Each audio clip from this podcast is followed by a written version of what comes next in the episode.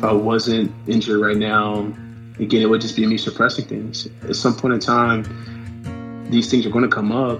You know, there's no way around it. It's how life is. how things come up, things happen, and and I'm happy that this is happening. It gives me an opportunity, a chance to get better as a person. You know, so I can be loving to others and caring for others. But it starts with myself. There's no way I can become a better runner. There's no way I can become a better person, you know, better husband or, you know, to, to someone one day or better friend, you know, better coach or co-worker, X, Y, Z if I'm not right within.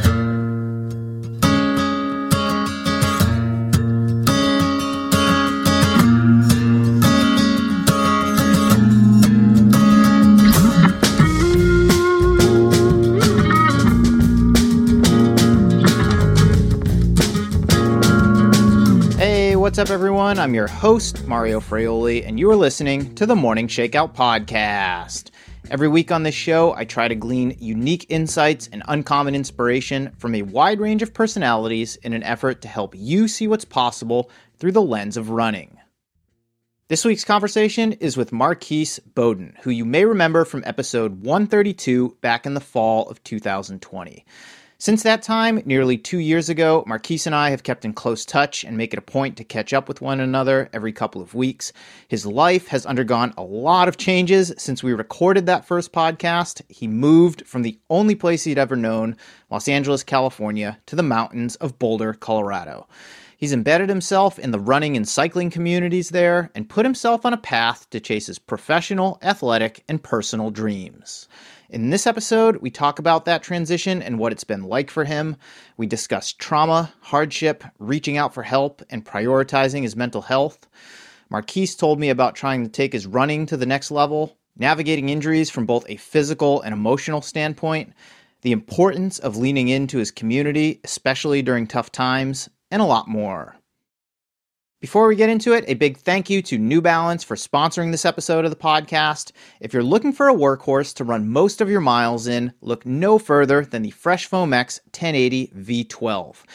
Man, do I love this shoe. Just when I didn't think I could like the 1080 anymore, they came out with this incredible version of it. Longtime listeners will know that this has been my go to training shoe for the past few years, and the V12 will no doubt be the shoe that I put most of my miles in for the rest of the year. The 1080 V12 has the perfect blend of cushioning and responsiveness. It's lightweight, it transitions smoothly, it has the most streamlined fit to accommodate a wide variety of foot types, and it holds up to heavy mileage week in and week out. The Fresh Foam X 1080 V12 is available in both men's and women's sizes on newbalance.com or at your local run specialty retail store. Check them out and give them a try today. Mm-hmm. Okay, that's it for the introduction. Please enjoy this uninterrupted conversation with my man, Marquis Bowden.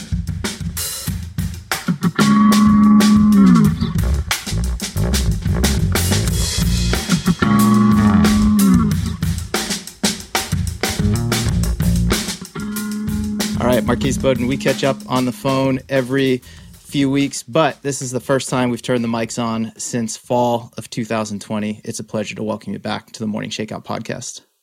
Oh, Mario, thank you for having me as always. It's always a pleasure and super grateful, super grateful to be here.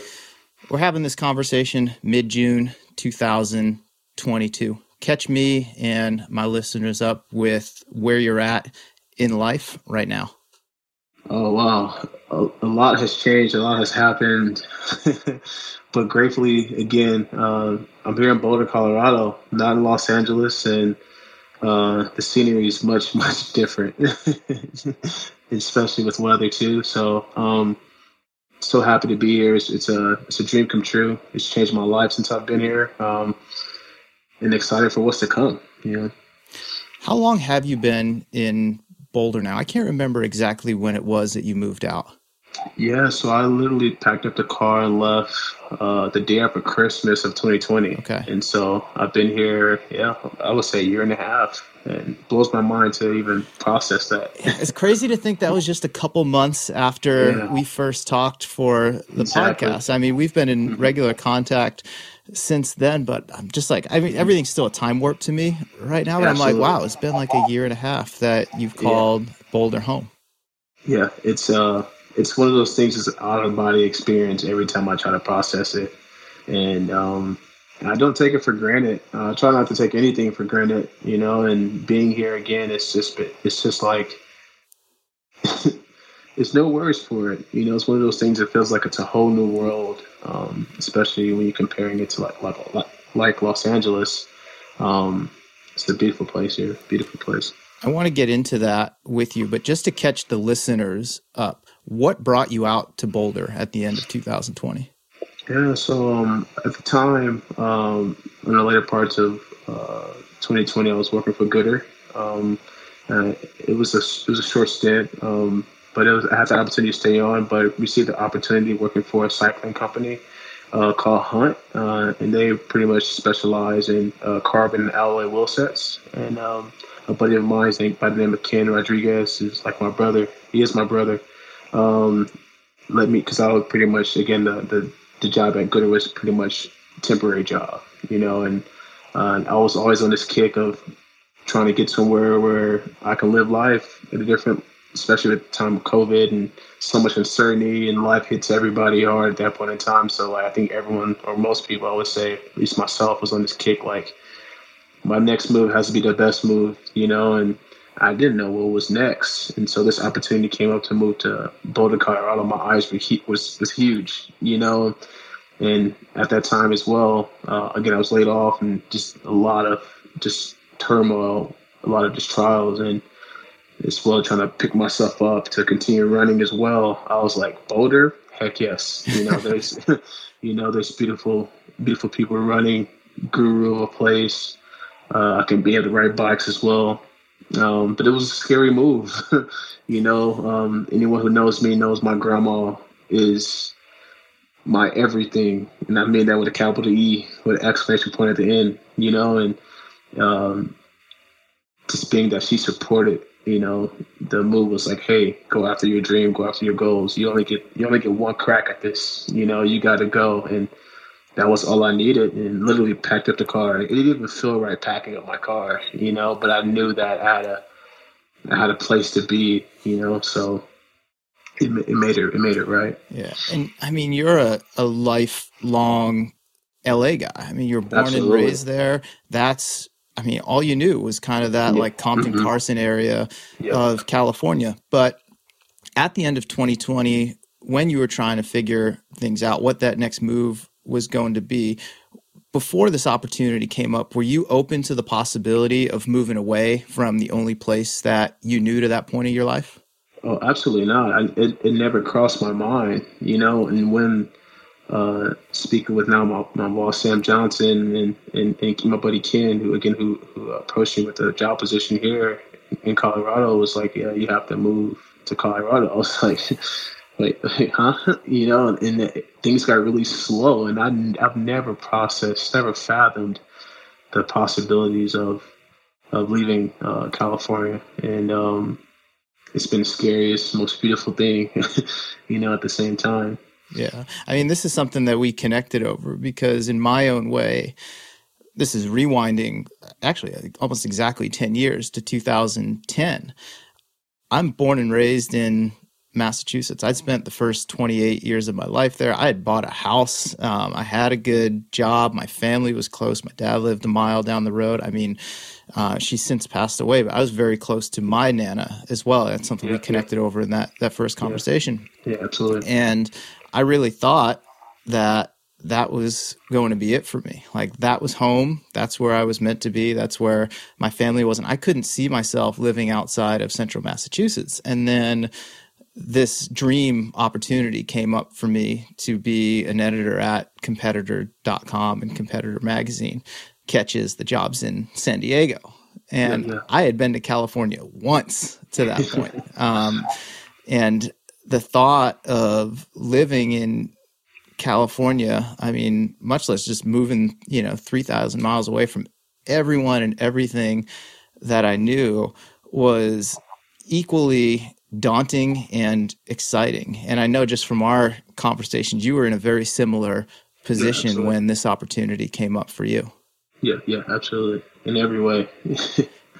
when you knew that the job was in Boulder, though, and I mean, your extracurricular interests are running and cycling. I mean, that had to have just like caught your attention very quickly. I was like, oh, well, that's not a bad place to go for the things that mm-hmm. that I like to do. Take me through what that was like for you when you realize, okay, I've got this awesome opportunity.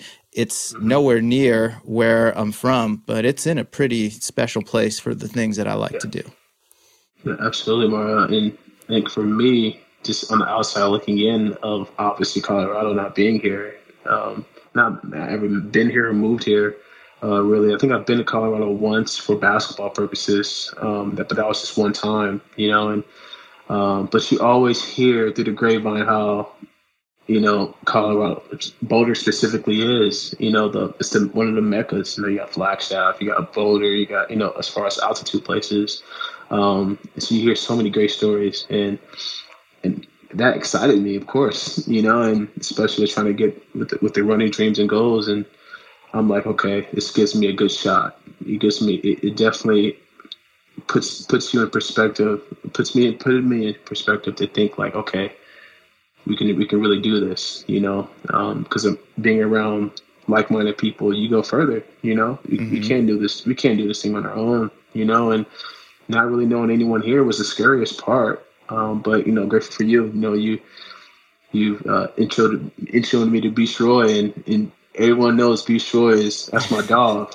You know, that's that's my guy, my guy, my guy, and would do anything for him. His wife Erin, his whole family, like they're family to me. Like you couldn't tell me nothing. Me and Beast Roy are blood. You know, and so uh, it, it, everything really started to make sense once I got here. Um, but it was scary, very scary in the sense because you just don't know anyone.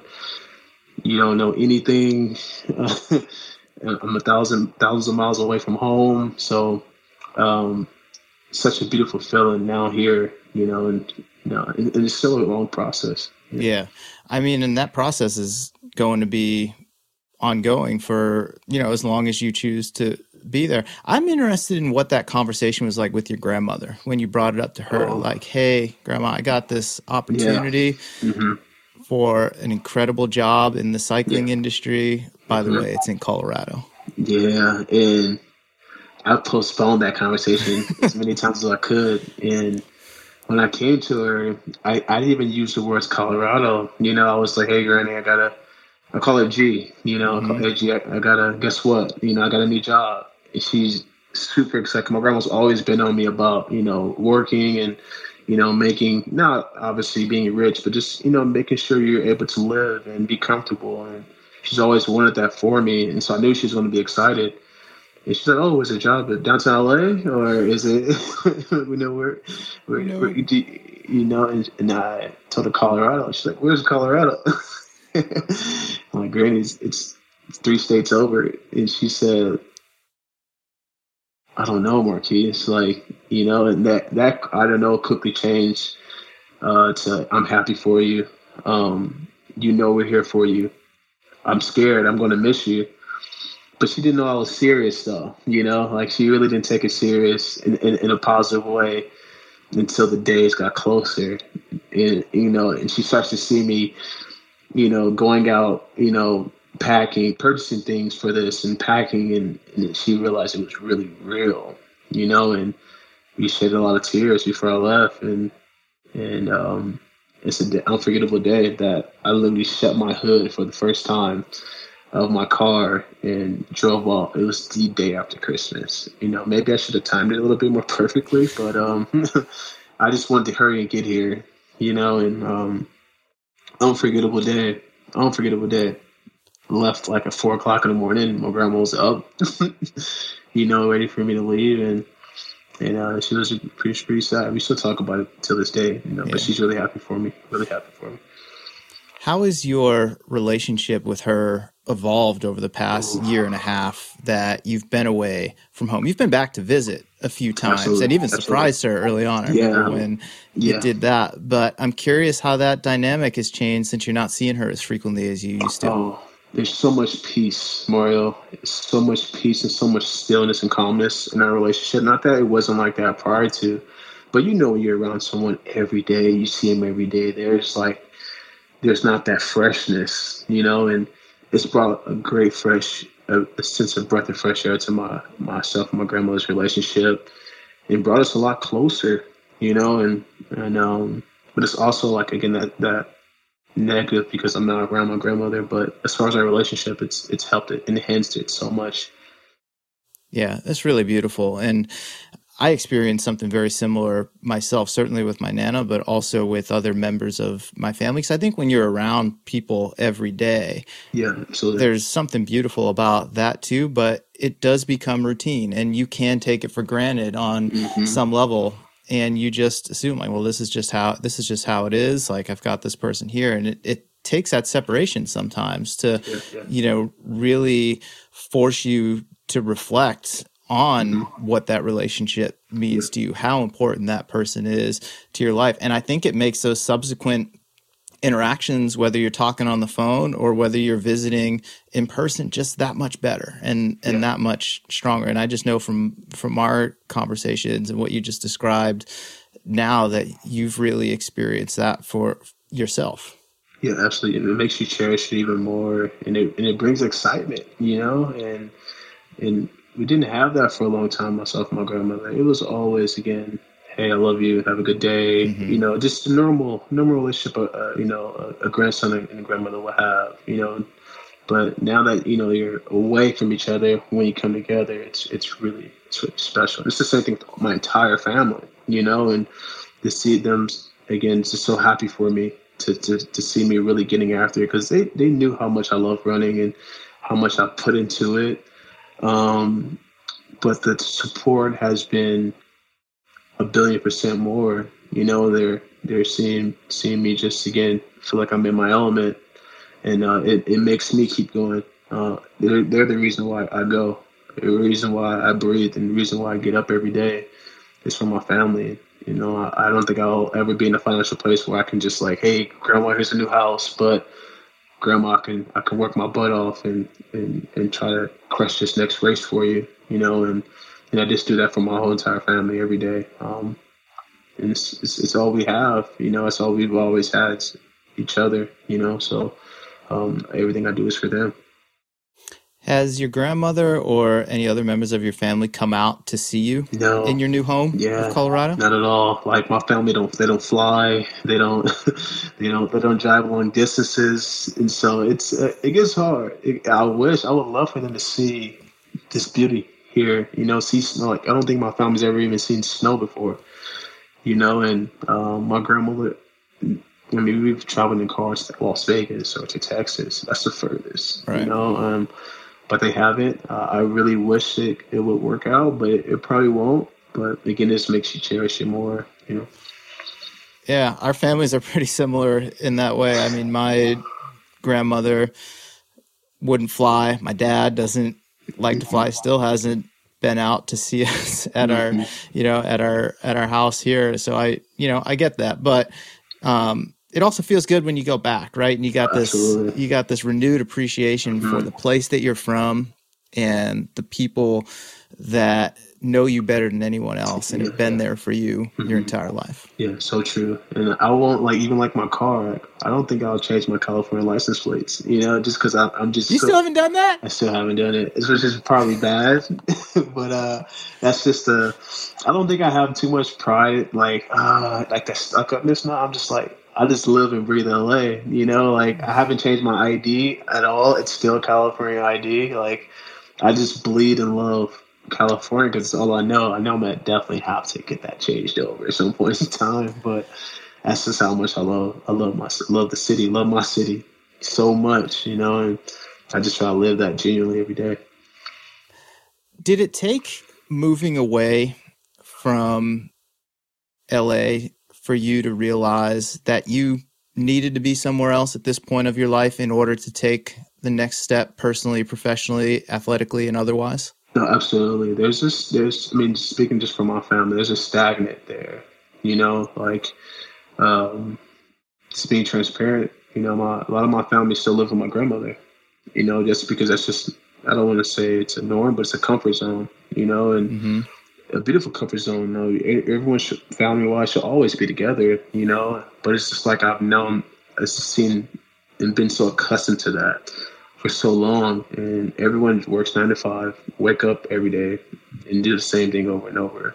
And um, I've just always wanted more of myself. I've never tried to force it, um, but just looking at the opportunities that have come my way, and especially with this one, just like okay, I get to break that that norm, you know. And as daunting as scary as it was, it felt so right, you know. And I know it's not going to be easy. It hasn't been easy, but um, definitely me moving here, I think it, it broke a curse per se, you know. And um, it's a it's a great it's a great thing. It's a great thing.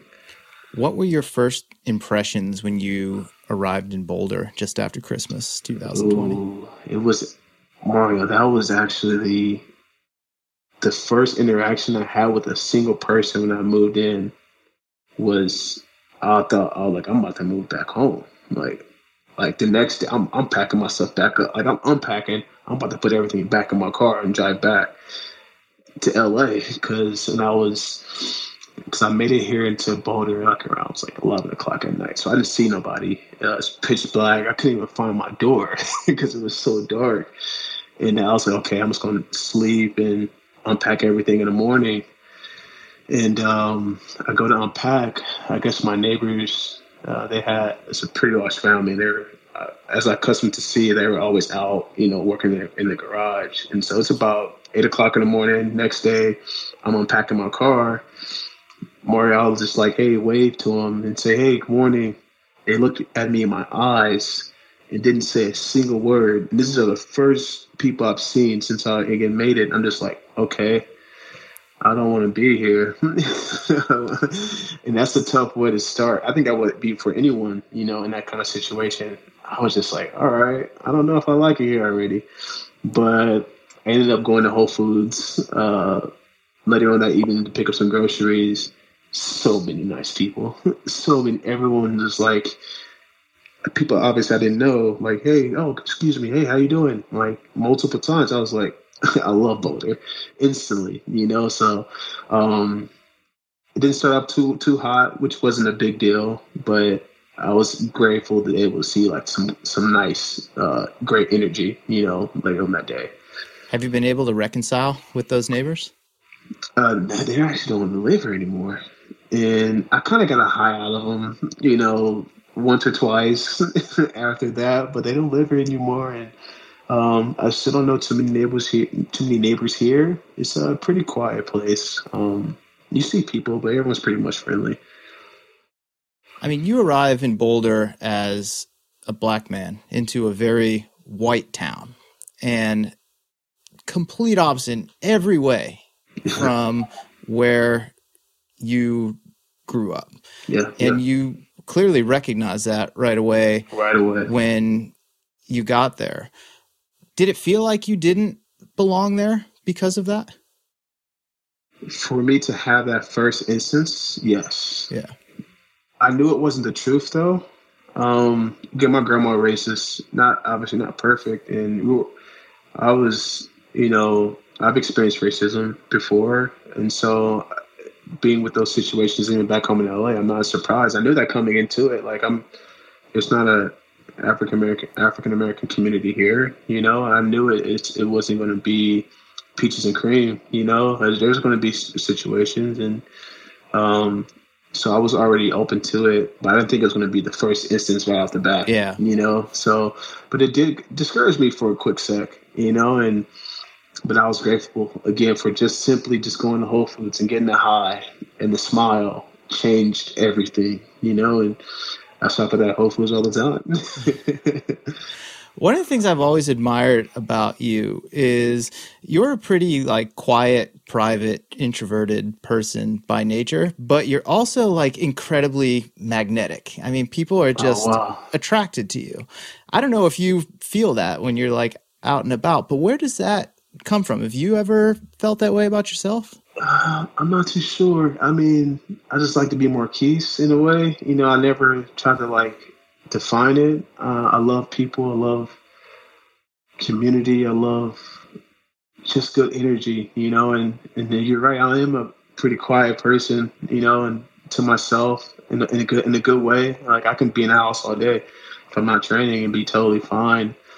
But on the backside of it, I do love being around great people and meeting new people. And, and if I meet someone for the first time, they're my they're my good friend. Uh, you're a friend mm-hmm. to me, you know. And so I, that's just what my grandma just you know instilled in us to really cherish people. And I've just tried to be genuine and genuine with that. And um, just any encounter I have with someone, I just wanted to be special. You never know what someone's going through. We're all going through some kind of great battle.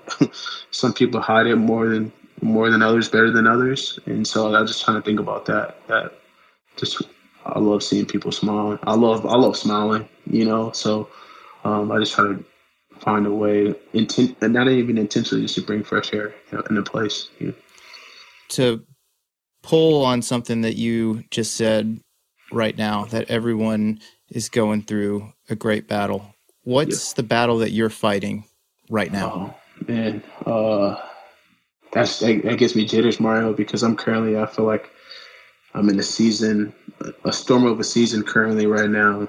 Um, and um, it's something that has shaken me up a big, a big, quite of a bit, if that's even, you know, to be understood. Um, but I'm just grateful for the people that I have here. I'm grateful for the people I have at home. I'm grateful for you um, to have the conversations that I've had in such a hard time. Um, it's tough. It's very tough, and I'm grateful for it though. Um, I'm grateful for the conversations I've had. and proud of myself uh, for even reaching out for help. You know, I mentally have been going through what feels like a nightmare. You know, just from understanding that it's a lot of trauma that I've dealt with uh, since I was young. You know, and and it, it comes and it comes from places of, you know, hardship. And so of having to deal with things from hardship. And so that goes to show that, you know, there's, there's trauma in your, you know, in your life, you know, and, um, and for that to hit me in my face recently, um, definitely was hard. Um, but, you know, you really realize how important mental health is. You, know, you really, you really realize how important friendships are. The people that you can call your friend and, and, and they're there for you you really start to really cherish those things. So uh, just navigating, just like uh, just like any other person is, you know, and um, and I wear my heart in my sleeve per se. If I'm not okay, I kind of like distance myself. I I can't. It's hard for me to smile, and and I don't like doing those things, you know, mm-hmm. and and especially with me not really training right now, uh, dealing with a little bit of injury, and running is my therapy, you know, and that's how I I deal with my issues, and I've always thought I've dealt with things, but I haven't. I've always just suppressed them. I've always just, you know, put them behind me through hard work and trying to just run my face off, you know, per se. And um, again, with the situation that I have been I've been dealing with, you know, recently, it showed that I haven't really been dealing with, you know, issues and problems and, and circumstances. And um, so it, it, as as much as it sucks, um, it feels good to admit it and to to be working on it, you know, and um, uh, I'm grateful for that. I know there's usually a great unlock from these type of things. It's just about enduring it. Um, so just just being honest and being genuine, and, and we all we all need help. Some people again like to admit it. Some people don't. Some people don't need it. You know, speaking for Marquis Bowden, like you know, um, it feels good to say I'm, I'm, I'm seeking help and, and getting help and, and pushing for better days, you know. To the degree that you're comfortable with sharing, what are some of the things that have come up for you recently that have been really just weighing heavy on you? Um, man, there's, I wouldn't say it's too many. That'd be too dark to say that's not true. I just think there's, um,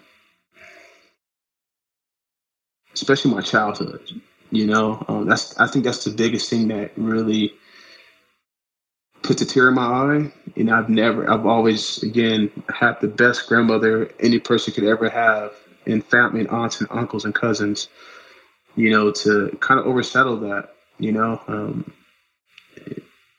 like I always can just go to the point of like I, I could come home from school and it would just be me, you know. It would never be hey, how was your day? Hey, and that's that right there alone is powerful. That's how you're able to express yourself. And I never had that my entire childhood, you know, at, at all. and so, again, with my mom being away, with uh, my grandma working long hours and not having a father, you know, it was just myself, you know, and, and so it's um, there's moments and times where it that, that proven to have been tough, and it's coming up, and I'm, I'm 30, you know, and I've never dealt with those things. I remember growing up, my mom coming home, coming to, to visit from Texas. She never came, you know, she never came, and I've had to deal with I have to deal with that that frustration, that hurt. I've never, I didn't think it hurt me at the time, but I've had to deal with. I've, I've had things like that sit on me for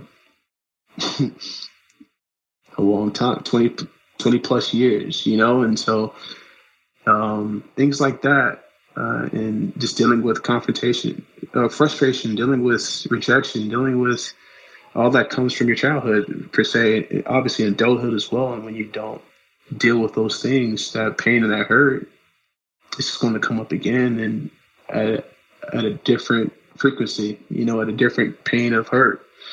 So I thought I've dealt with those things. I just haven't, you know, and not on purpose, but you know, just no one wants to feel pain and hurt. So you just like, okay, let me just move on. You know, then once things get happy again, you forget about it. You know, but once obviously uh, time of pain, time of hurt, you know, it just brings it right back up. Yeah, you can only suppress things for so long before they ultimately just like blow the top off, and then you know you've got to figure out like, all right, how am I gonna, you know, how am I gonna deal with this this Absolutely. mess for real this Absolutely. time? in your case, when or how did you finally come to the realization that you needed to reach out for help and not try and deal with it just yourself? It, it came through a conversation I was having, and for someone to say, "Hey, you haven't dealt with your trauma," and then when once that comes up and it everything kind of gets slow around you, and it was just a thought. And then I could just, I just thought about that every day, every day. Mm-hmm. And I'm just like, it's so true. I haven't dealt with this. I haven't dealt with that. I haven't X, Y, and Z. And it, it bothers you, you know, and and then from there, from already thinking about all that, and then again, things, different situations coming up, and so it just becomes a big pile of mess, you know, and um, and it's hard. It was hard. It's been hard for me to, to break that, break those things down, and to, you know, push past them. Um, but again, I'm getting there, and I'm I'm happy and grateful for that. Um, it's just no, it's, it's going to be a journey. It's going to take some time, you know. And I'm just all about. I just want to be happy. I want to have mental peace, mental clarity, and I just want to thrive, you know, and, and just be be amazing in, in, this world and to other people. And that's no way I can do that if I'm mentally not in a good place. I'm not good in my own self, in my own skin, you know, and so it makes you think. It makes you, you know, take a couple steps back. You mentioned how you're a little injured right now and just haven't been able to train. Do you think, just do a little experiment here, if you were fully healthy right now and training full bore in running like you have in years past, that you would just continue to suppress a lot of this stuff and not deal with it because that's your or has been your way of just kind of dealing with it yourself in the yeah. past few years. Mm-hmm. Yeah, Mario, and it's it's it's all I've had, you know. And to, if I if I wasn't injured right now, again, it would just be me suppressing things. At some point in time, these things are going to come up. You know, there's no way around it. You know, that's how life. How life is. How things come up, things happen, and and I'm happy that this is happening. It gives me an opportunity, a chance to get better as a person, you know, so I can be loving to others and caring for others. But it starts with myself. There's no way I can become a better runner. There's no way I can become a better person, you know, better husband or, you know, to, to someone one day or better friend, you know, better coach or co-worker, X, Y, and Z if, it, if I'm not right within. So, um, just having conversations with my grandmother, you know, and, um, she doesn't know I'm going through these things, you know, but um, she just having conversations with her takes me back to the things she's instilled in us to never things are never going to be convenient for you. You know, you have to work through it, you have to get through it. And that's how my whole life has been. You know, it's just been a grind. It's always I've always had to work a little bit harder, and I'm grateful for that because it's, it's built a chip on my shoulder. It's built this this big thing where I just don't take nothing for granted. I don't take I don't take people for granted. I don't take being able to walk outside and dust my shoes off for granted. You know, like I don't like or even just lace my shoes up to go run. I don't take any of that for granted because I know that life's hard and things are hard. You know, so um, I just try to continue to try to be the the best the best version of myself. You know, even through the hard times. Never perfect. That's something that I've always respected about you in the time that I've known you is is you are, from what I could tell, continually on this path of trying to improve yourself in mm-hmm. in every way, um, and also giving yourself the grace to fail every once in a while, yeah. and realizing like you'll never get it perfect, but you'll try to do better the next day. And I mean, there's some heavy stuff that we're talking about here, but I appreciate you opening up in that way and sharing that with me and my listeners. Because I think, to the point you made earlier, I know actually there are a lot of people listening to this who have their own version of that story. You know, absolutely, something absolutely. that they are are wrestling with, something that you know has just been boiling under the surface for a while that you know they've suppressed, they haven't dealt with, and and I'm hopeful that this conversation or someone listening to this conversation will now take the step that they need to in order to get the help to yeah. improve themselves and the situation that they're in. Yeah, absolutely, bro. And, it's, and it was it was a lot for myself. You know, um, I, growing up, I've only have to just keep things inside for so long, and I, that's my coping mechanism.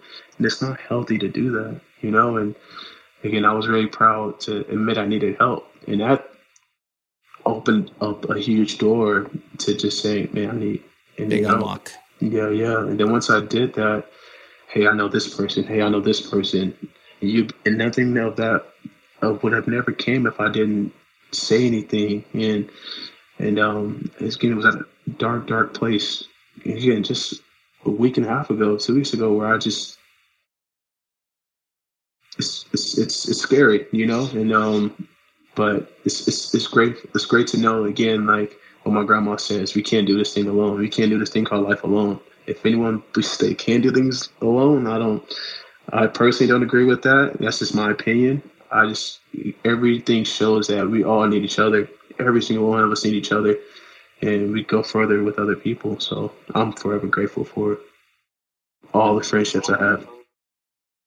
To go a little further down this road, you have embedded yourself in the running and cycling communities in Boulder, and those communities have embraced you as one of their own. How crucial has that role of community been for you? One, generally, yeah. in the time that you've been living in Colorado, but also just more recently as you've been navigating a lot of this difficult stuff that you just described? And it's it's been so special. Like I love my teammates. My teammates are sick.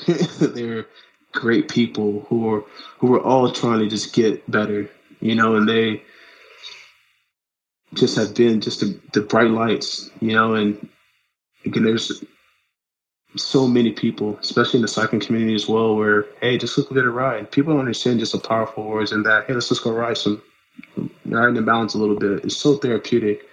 Um, but my teammates, you know, they're they mean everything to me, mean a lot to me. How did you find your teammates? I know the answer to this question, so I'm kind of just like setting this one up for the listeners. But you mentioned Brian Schroy earlier, who I introduced you to when you moved out there, and like you said, he's your brother. You guys are also training partners, and you've just fallen in with the crew that he's been a part of for a while now, but take me take me through those steps because you had a coach back in LA, you had pockets of communities and teams that you belonged to there, but you had a completely blank slate when you moved out to Colorado and needed to figure things out for yourself. Yeah, it was.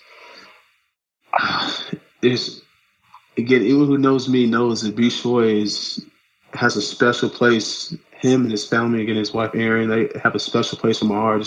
How they welcomed me so much. But to to back up all to back from to start from back from that just welcomed me, you know, with welcome arms, you know, and never forced anything. Because again, like you mentioned, I did have another coach, Omar Gonzalez, and um, it was tough because I was always doing my own workouts, and I, you know, obviously still run with the team and and um, just through time, you know, just being around them and and and sharing miles with them, just like, this is the group for me. This is the group for me, you know, and I knew it right away, but I wanted to obviously respect the loyalty with being coached by Omar, you know, and but also knowing again going back like you can't do anything by yourself, you know, and and just seeing this team and, and Coach Matt walk, allowing me to come in and not even me, I would never want to interfere with no one or or be a disruption or I've always tried to make sure I was on the back background, you know, and Coach Matt was always welcoming, you know, I'm like,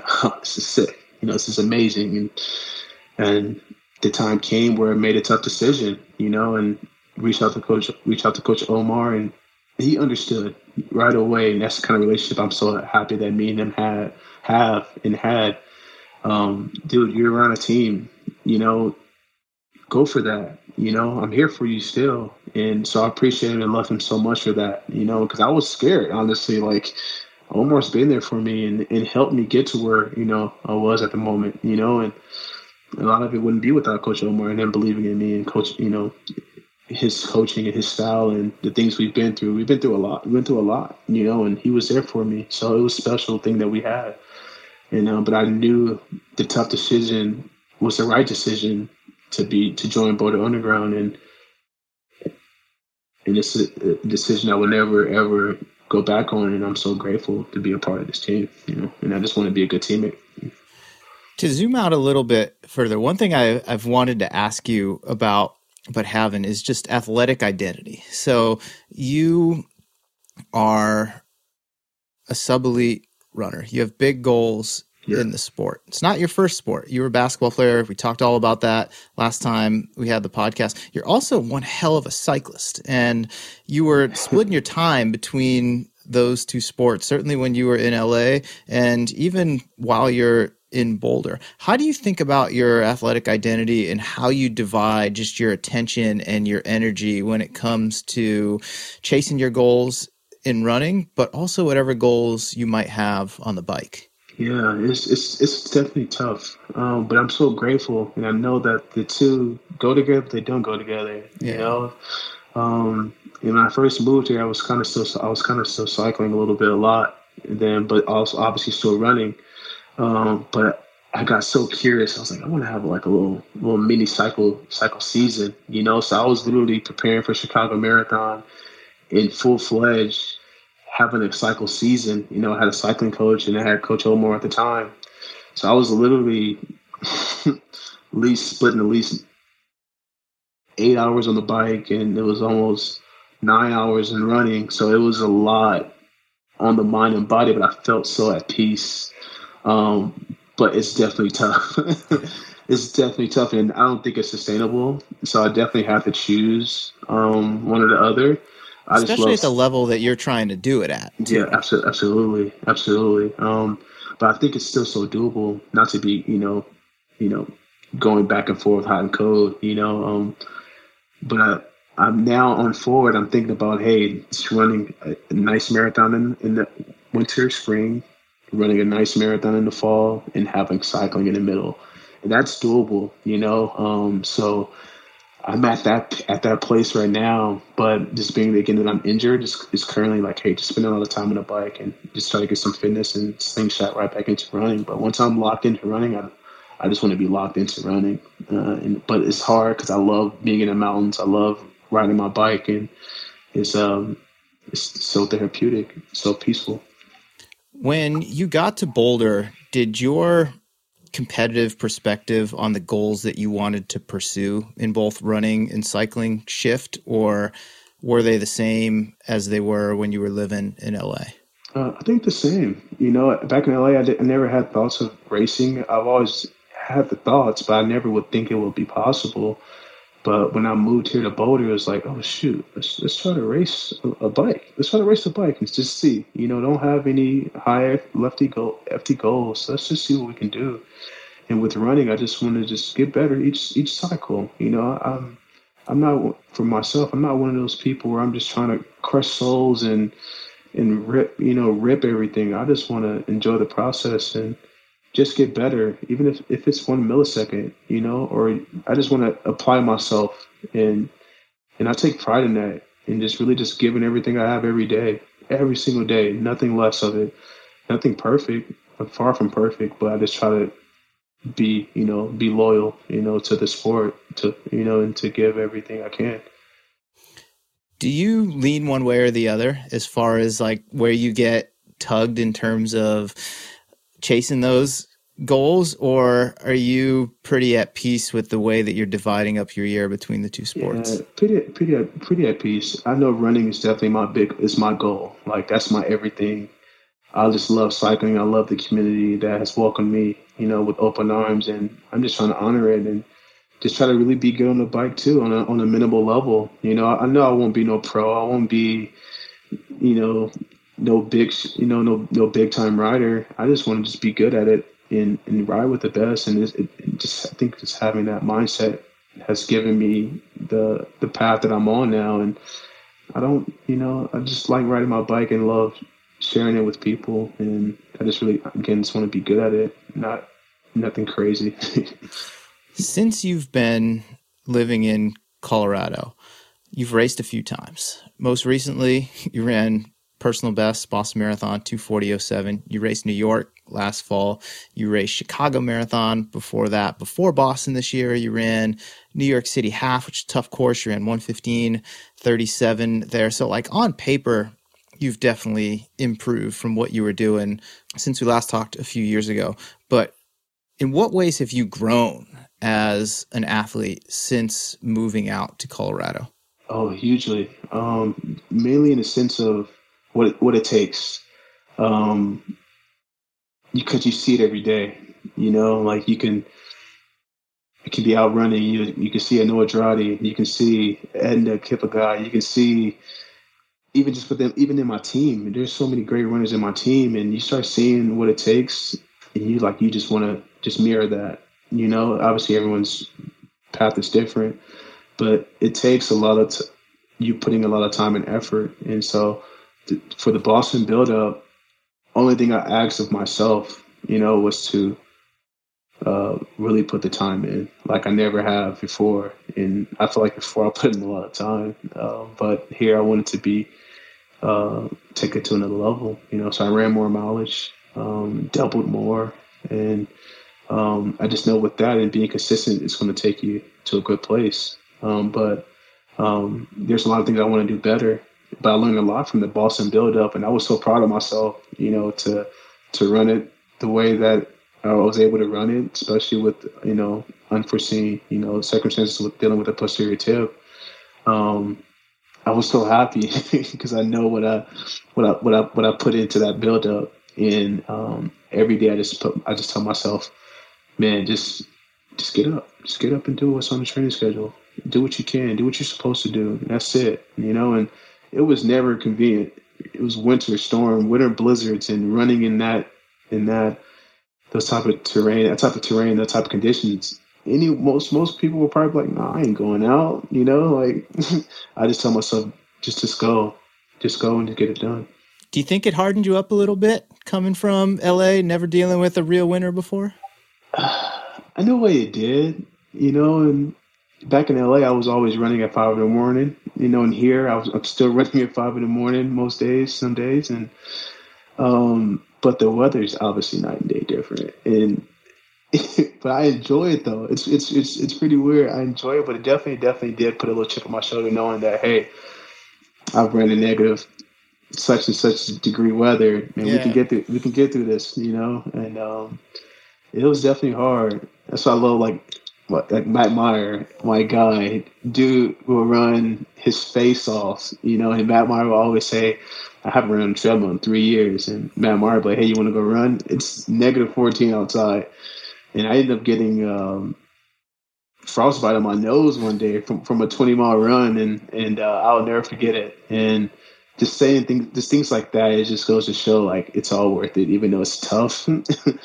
it's maybe not the smartest thing to be doing, but we just love it. We just love the grind here, and I, am taking that on every day from getting my teammates and people who help. I'm gratefully able to cross paths with who just love to run.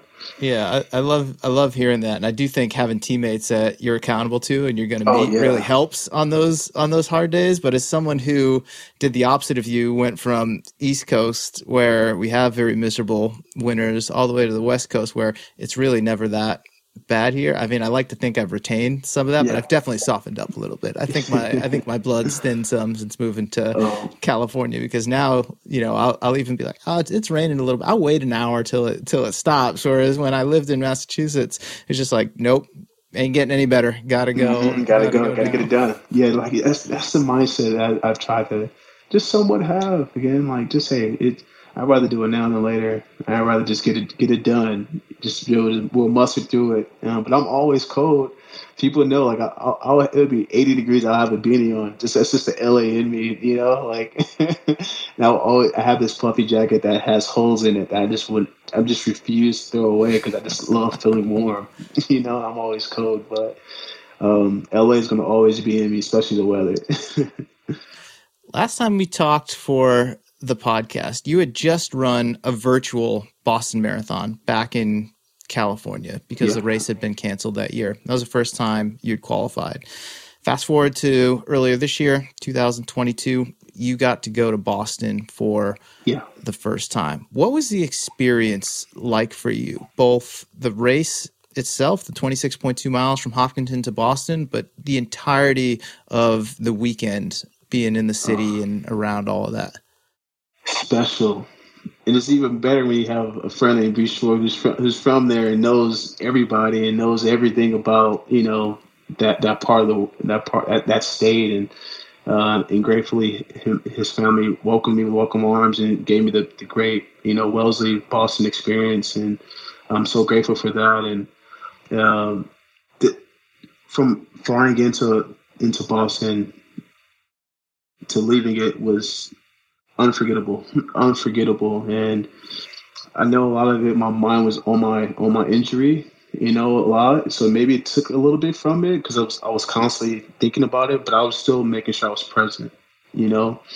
Um, but unforgettable weekend, unforgettable weekend from the great food, from the scenery, the the aesthetics of, of Wellesley and Boston, the energy is crazy. Going seeing you at the Boston House and I mean at the Track House, uh, Tracksmith Track House, and it's wild. It's wild. it's so wild.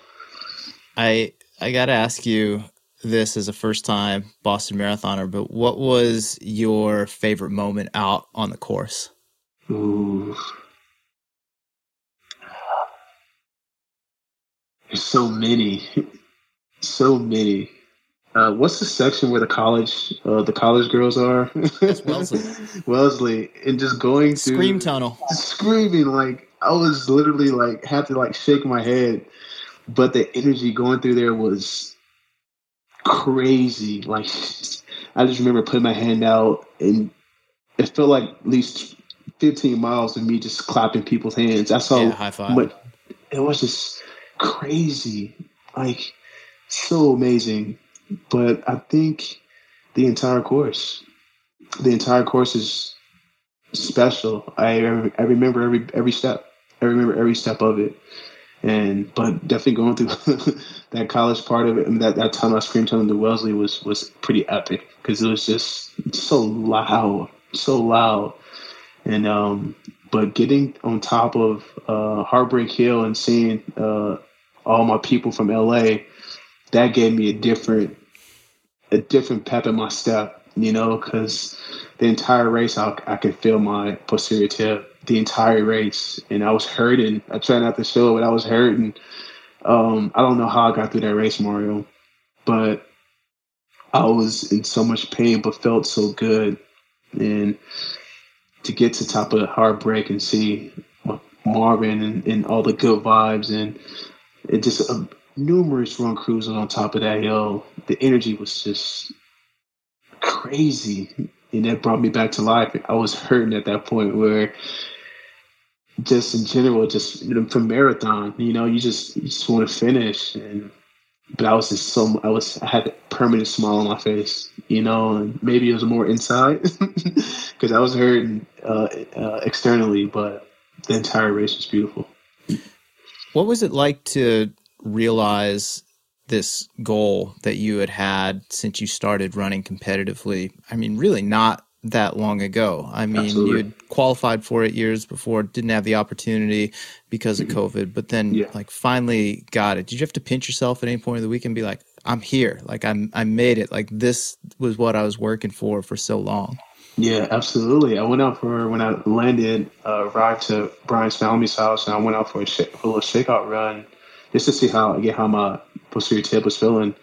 Um, even I was just like, in Boston, even though I'm, I didn't to really understand how the the the mapping of of uh, Boston is. Like I wasn't in Boston, but I was still saying I'm in Boston, but I'm in Wellesley. I thought it was all one place, but um, I had I did scream out loud I'm in Boston. Like it was pretty crazy. It was pretty crazy to feel. Granted, was no one around me; they didn't hear it, but I did scream out, "I'm in Boston." You know, like it, it was surreal, um, unforgettable, literally unforgettable to finally have made it, you know, and it, it felt right. It felt right being there. I knew it was going to be a special day, even though, with, even with the circumstances, I could have ran four hours. I would have been like, it's going to be a special day.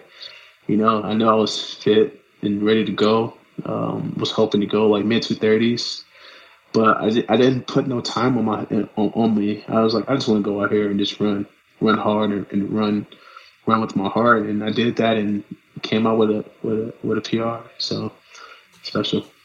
You mentioned your posterior tib, the remnants of that injury you're still kind of dealing with now. It's been really frustrating for you for the last few months.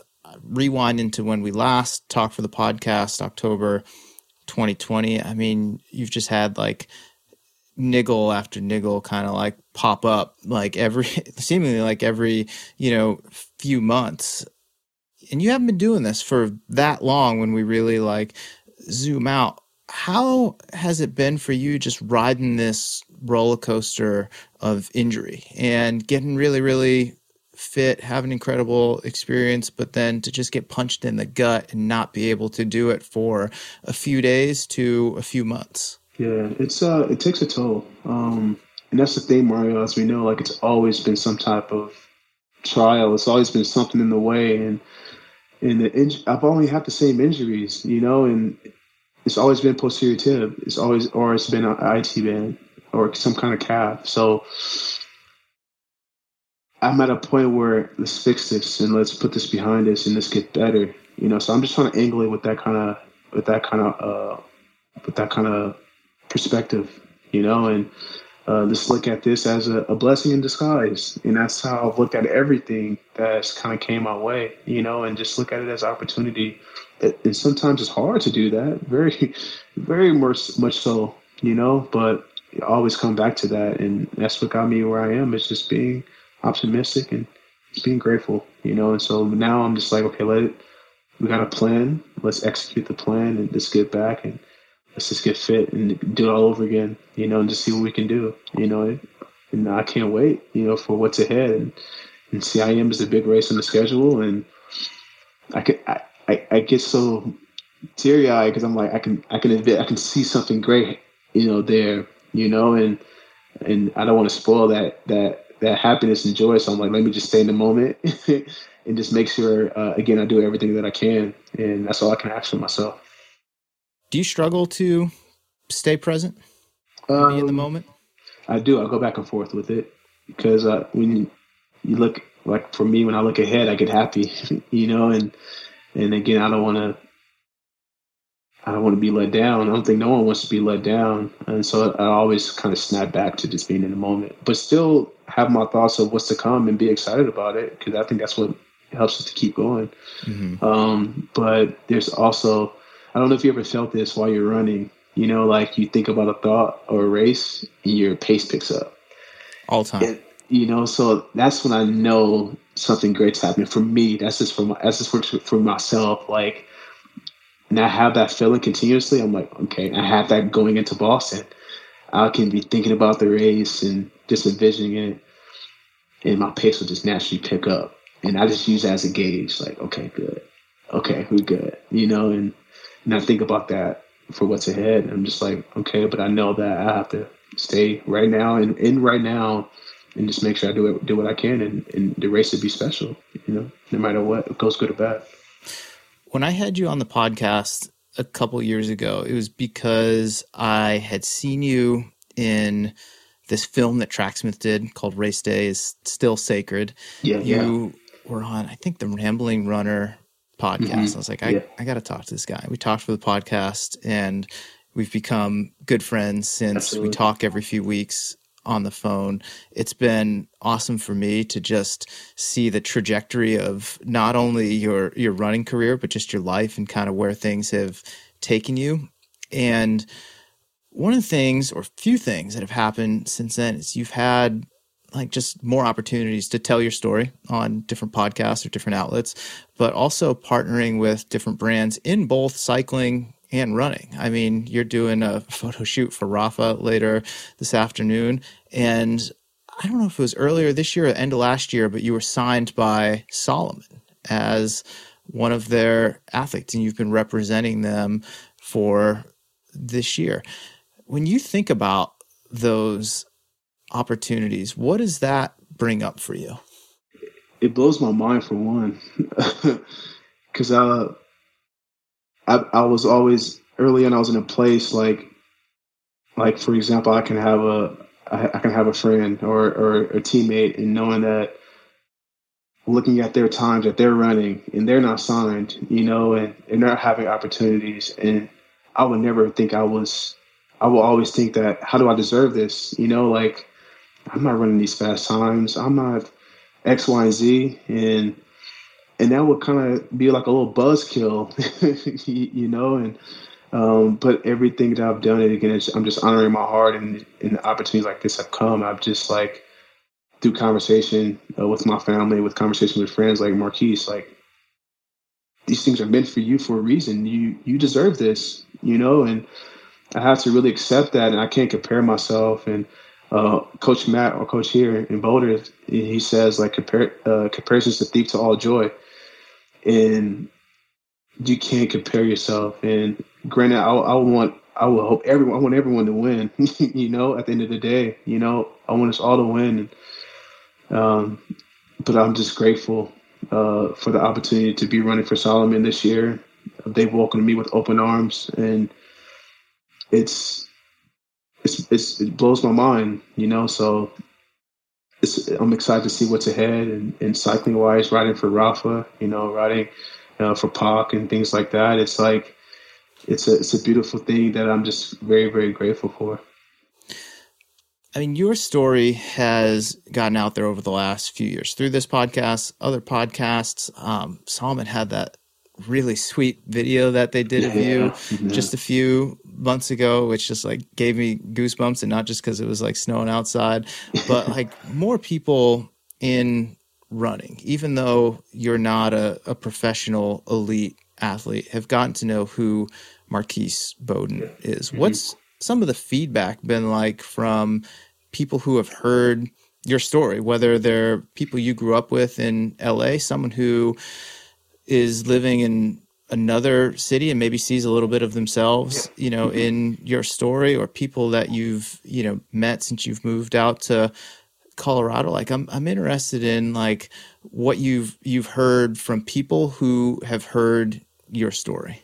Yeah, it's um it's something I don't take lightly, especially the messages that do come through. I'm not gonna say it's a lot, I'm not gonna say it's a little. Um but the ones that do come through, it's always thank you for sharing your story. Thank you for you being who you are. And stuff like that keeps you going, you know, and it, and it, and it helps to know that it's helping somebody, even if it's just one person, you know, from sharing, just from sharing the story. And, um, it's genuine. It's so genuine and, it, and it's so, it's, it leaves me speechless a lot, you know, and, um, it, it helps me to keep going, just to help again to help and to think that you know we're all trying to get to this one, get to a place where it's just a better version of ourselves. We're trying to get to a better version of ourselves, and um, it's just for myself. Just been through a lot, you know. Uh, as a lot of people have been going through a lot. You know, we're all going again. We're all going through something. So if it's a way we can encourage each other, uh, it's been it's been amazing to get that encouragement right back. The same, just by someone just saying thank you for sharing your story and thank you for just being who you are. So I don't ta- I don't take it lightly, you know. And it's it's been it's been awesome. It's been amazing. That the support's been it's been wild, especially after Boston. I'm just like, I love, I love this community. I try, I say as much as I can because I genuinely, genuinely, really do. You know, and just seeing where I've come from and, and how far I've come, I don't take it lightly. And and we're trying to get to a whole another unlock that some some in some people's eyes looks seems impossible. Trying to run, you know, under two nineteen. You know, and I just know it's going to take a whole other level of myself you know, and I just like I, I have it written down right in front of me. Just believe in yourself and you can do it, you know. So I'm just trying to get get to what seems impossible and just believing in myself and knowing I can I can do it. Yeah, on paper, that's a big jump from where you are right now. How do you compartmentalize it or break it down, I should say, so that it doesn't seem so daunting. I mean, you're obviously well aware of how monumental of a task it is to go from like 240 where you're at to 219. But, you know, I, I mean, I know you as a person, as an athlete. I know you have that kind of ability. You know you have that kind of ability. How do you how do you break it down into more manageable chunks so that one, it doesn't overwhelm you, and two, that you don't have you know just just that this one thing like qualify for the olympic trials uh, is success and anything that's not that is failure. Yeah um, it comes to for me it, it's knowing that it's a process you know and at the end of the day whatever you put into it you're going to get out of it. That doesn't equate to me getting it you know me hitting that time. But i just tell my again as i already said just giving my everything up giving my all to it you know to the sport but I, I did I did write down some times uh, to try to hit by each by by the end of each year to break it down, and, and, it's all by five minute increments. And so it still gives me two and a half years. So hopefully by the end of this year, I can.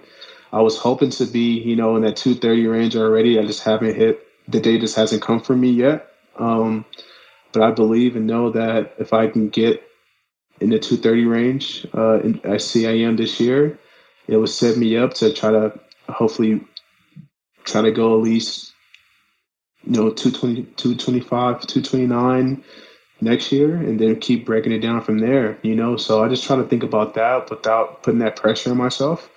Um, but understand that you know where we're trying to get to is around the corner you know? So i just try to just say i just want to make a marginal gain. So i'm trying to make a marginal gain this race this year and just keep, you know, try to hopefully bringing that time down. And I just, I'm just angling it that way. And I think that's the best thing that works for myself. So I don't panic and don't get overwhelmed. Um, and again, if it doesn't happen, I'm, I've already made rest with that, peace with that. You know, all I can do is try. Um, and I'm giving my, everything I can to, you know, to get there.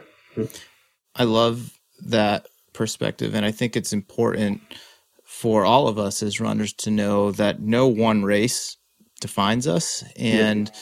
what we do on one day i mean all that means is that's where we were on on that day. It's not indicative of you know who we are as a person or even what kind of like shape we were in leading into that. I was just listening to this podcast with Keira D'Amato american record holder in the marathon she was talking about her progress over the past few years. I mean, she just ran 219 and change earlier this year to break Deena Kastor's American record. And it was only, you know, two years ago that she was running 234 or whatever it was. And she talked about how she had taken a couple swings at the marathon and she'd run like 234 but she knew going into it that she was in sub 230 shape.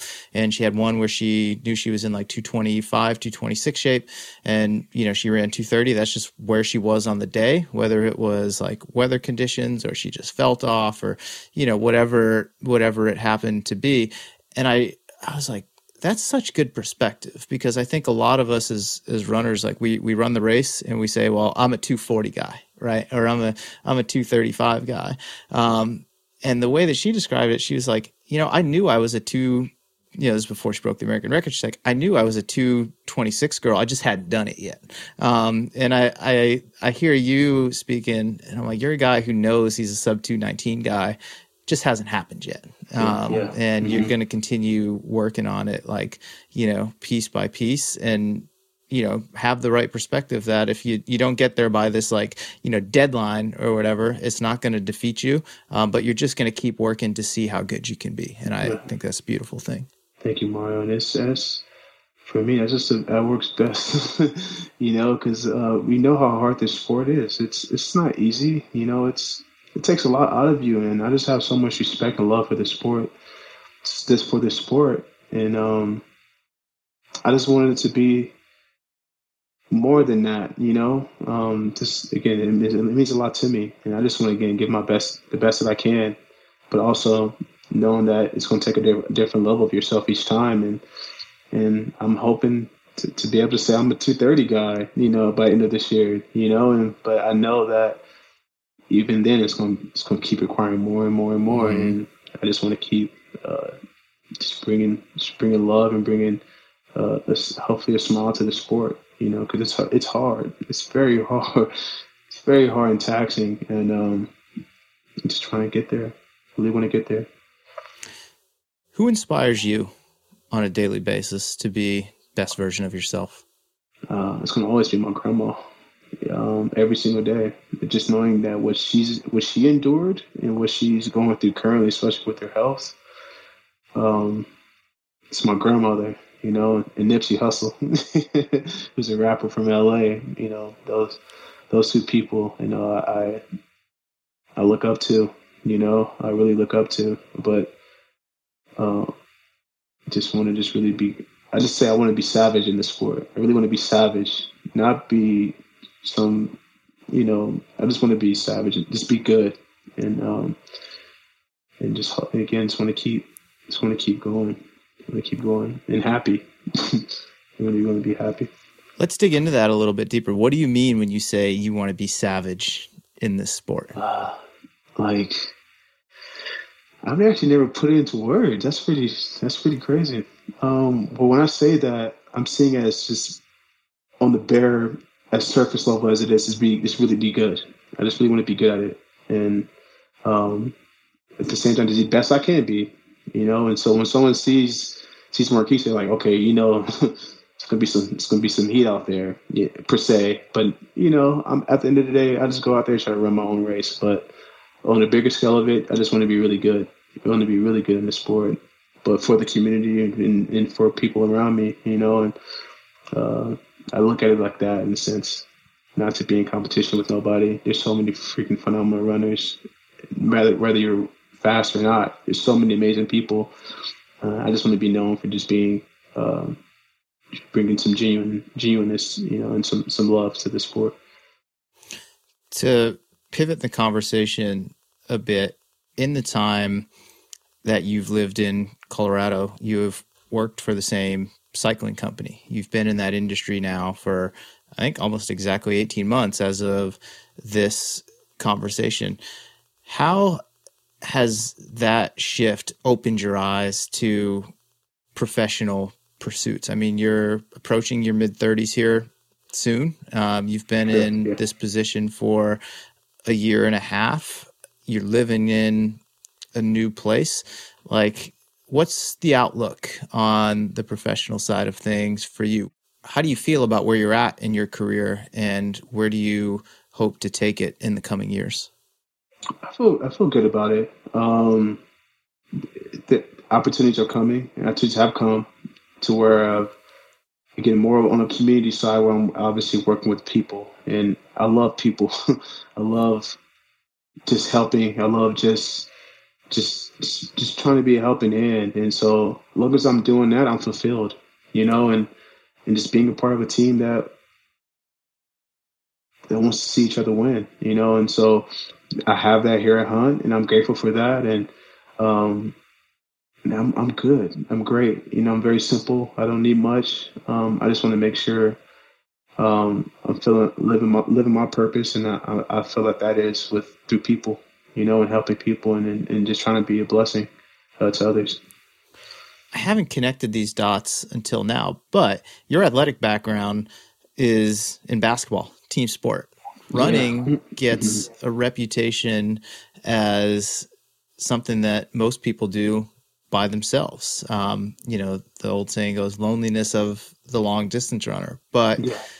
you have always been a part of a team or a group. I mean, even going back to when you lived in LA, but before you were a competitive runner, you joined Blacklist LA and were part of that that group and that community. And then Good Vibes Track Club and since you've come out to Colorado on the running side of things, Boulder Underground, and you were just talking about professionally, like the team that you're a part of at Hunt. I never really had kind of like connected those dots till now, but you're very much a, a team player. Like you thrive in that environment. I mean, like you said, you you like to just if you're not training, like you can hang around the house like all day. But when you're pursuing stuff that you care about, you're never alone. You're always surrounding yourself with people that you're making better and are also making you better in the mm-hmm. process. Yeah, it's it's the only thing I know is team. it's so true. I never even put the pieces together either. But it's I'll run through a wall for for my teammates any day, you know, and and if there's ever anything I could do, I will go all my way to help my teammates, and I try to do that even in workouts and um, even just in general, you know. And I just I just love helping and that's what that that's what makes me feel purpose, knowing that I can help someone else, and, and vice versa, someone helping me. Like I'm always appreciative. Anyone does anything, where I can drop a piece of paper and someone pick it. I'm super appreciative. That's just how I really genuinely am, you know. So I just try to live live with that, live through that, and live in that, and try to be that every day. You know, but I love I love love being a part of teams, and I love again my teammates here, and, and just want to help you know, because I know it's, it's going to help us go further in every way.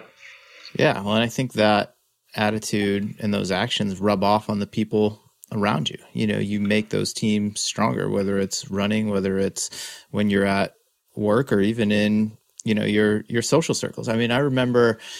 Uh, did you send me, or maybe it was Schroy, You sent me like photos. It was like your, you know, it was your birthday, you know, and yeah. you went out on this big ride, and it was like you weren't by yourself. You you so and you crazy. weren't with like one or two other people. Like you had a whole squad like come out and celebrate birthday with you. So it's like it's clearly like you know just that you know that attitude rubs off on the on the people around you and back to what I was saying earlier about just like that magnetic personality. Like they they want to be around you and like you make each other better in that way. I think that's really Thank special. You. Thank you, more. I appreciate that. And I take I take none of it for granted. I love love my people, you know, and I try to love on them hard and um, just try to get every day, just do what I can. To wrap this one up, I was thinking what direction I, I wanted to go with it. A common question I ask people is like, what's exciting them most in running right now? I've asked people why they run.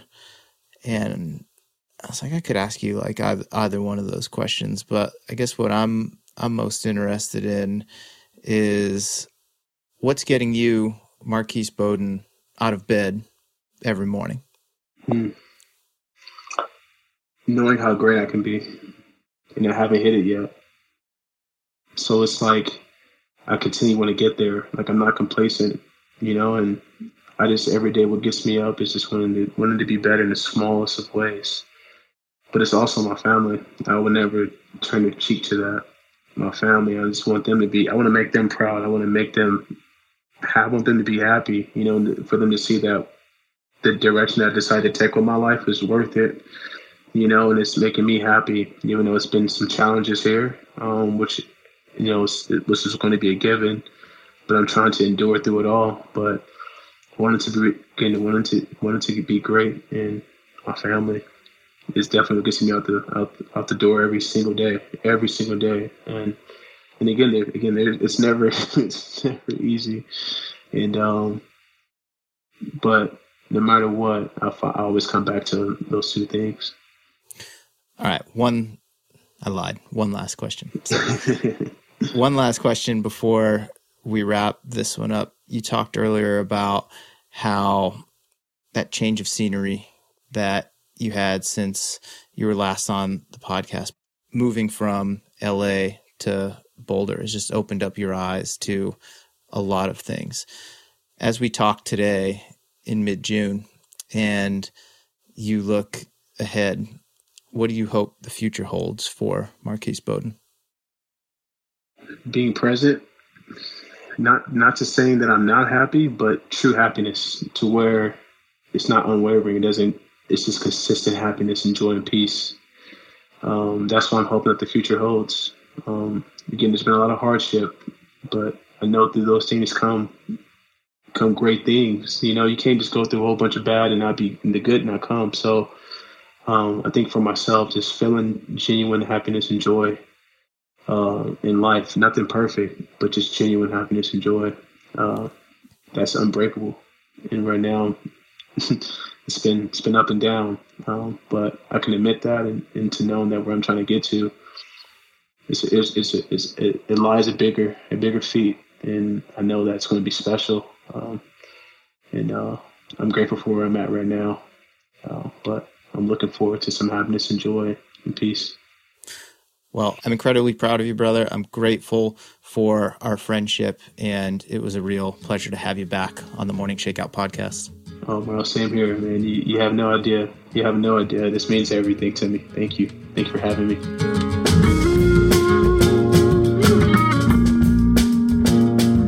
All right, that'll do it for this episode of the podcast. Thank you so much for taking the time to listen in. Also, a big thank you to New Balance for help making it possible. If you're looking for a workhorse to run most of your miles in, look no further than the Fresh Foam X 1080 V12. This shoe has the perfect blend of cushioning and responsiveness. It's lightweight, it transitions smoothly, it has the most streamlined fit to accommodate a wide variety of foot types, and it holds up to heavy mileage week in and week out. The Fresh Foam X 1080 V12 is available in both men's and women's sizes on NewBalance.com or at your local Run Specialty retail store. Before we wrap up, I'd like to give a shout out, as always, to my man John Summerford. He's produced every episode of the podcast and is the reason this show sounds as good as it does week in and week out. Also, thank you to my right hand man, Chris Douglas, for handling sponsorship sales and various other duties, and Jeffrey Stern for managing the AM Shakeout social media accounts. I don't have a big team here at the Morning Shakeout, but these three guys help keep things running smoothly. Last thing, if you're digging the podcast, I encourage you to sign up for my newsletter. It's also called The Morning Shakeout at themorningshakeout.com slash subscribe. And in it, you'll get a collection of things that I've been thinking about, reading, and listening to lately that you might enjoy getting in your inbox every Tuesday morning. Okay, that's all I've got for you this week. I'm Mario Fraioli, and this has been another episode of the Morning Shakeout Podcast.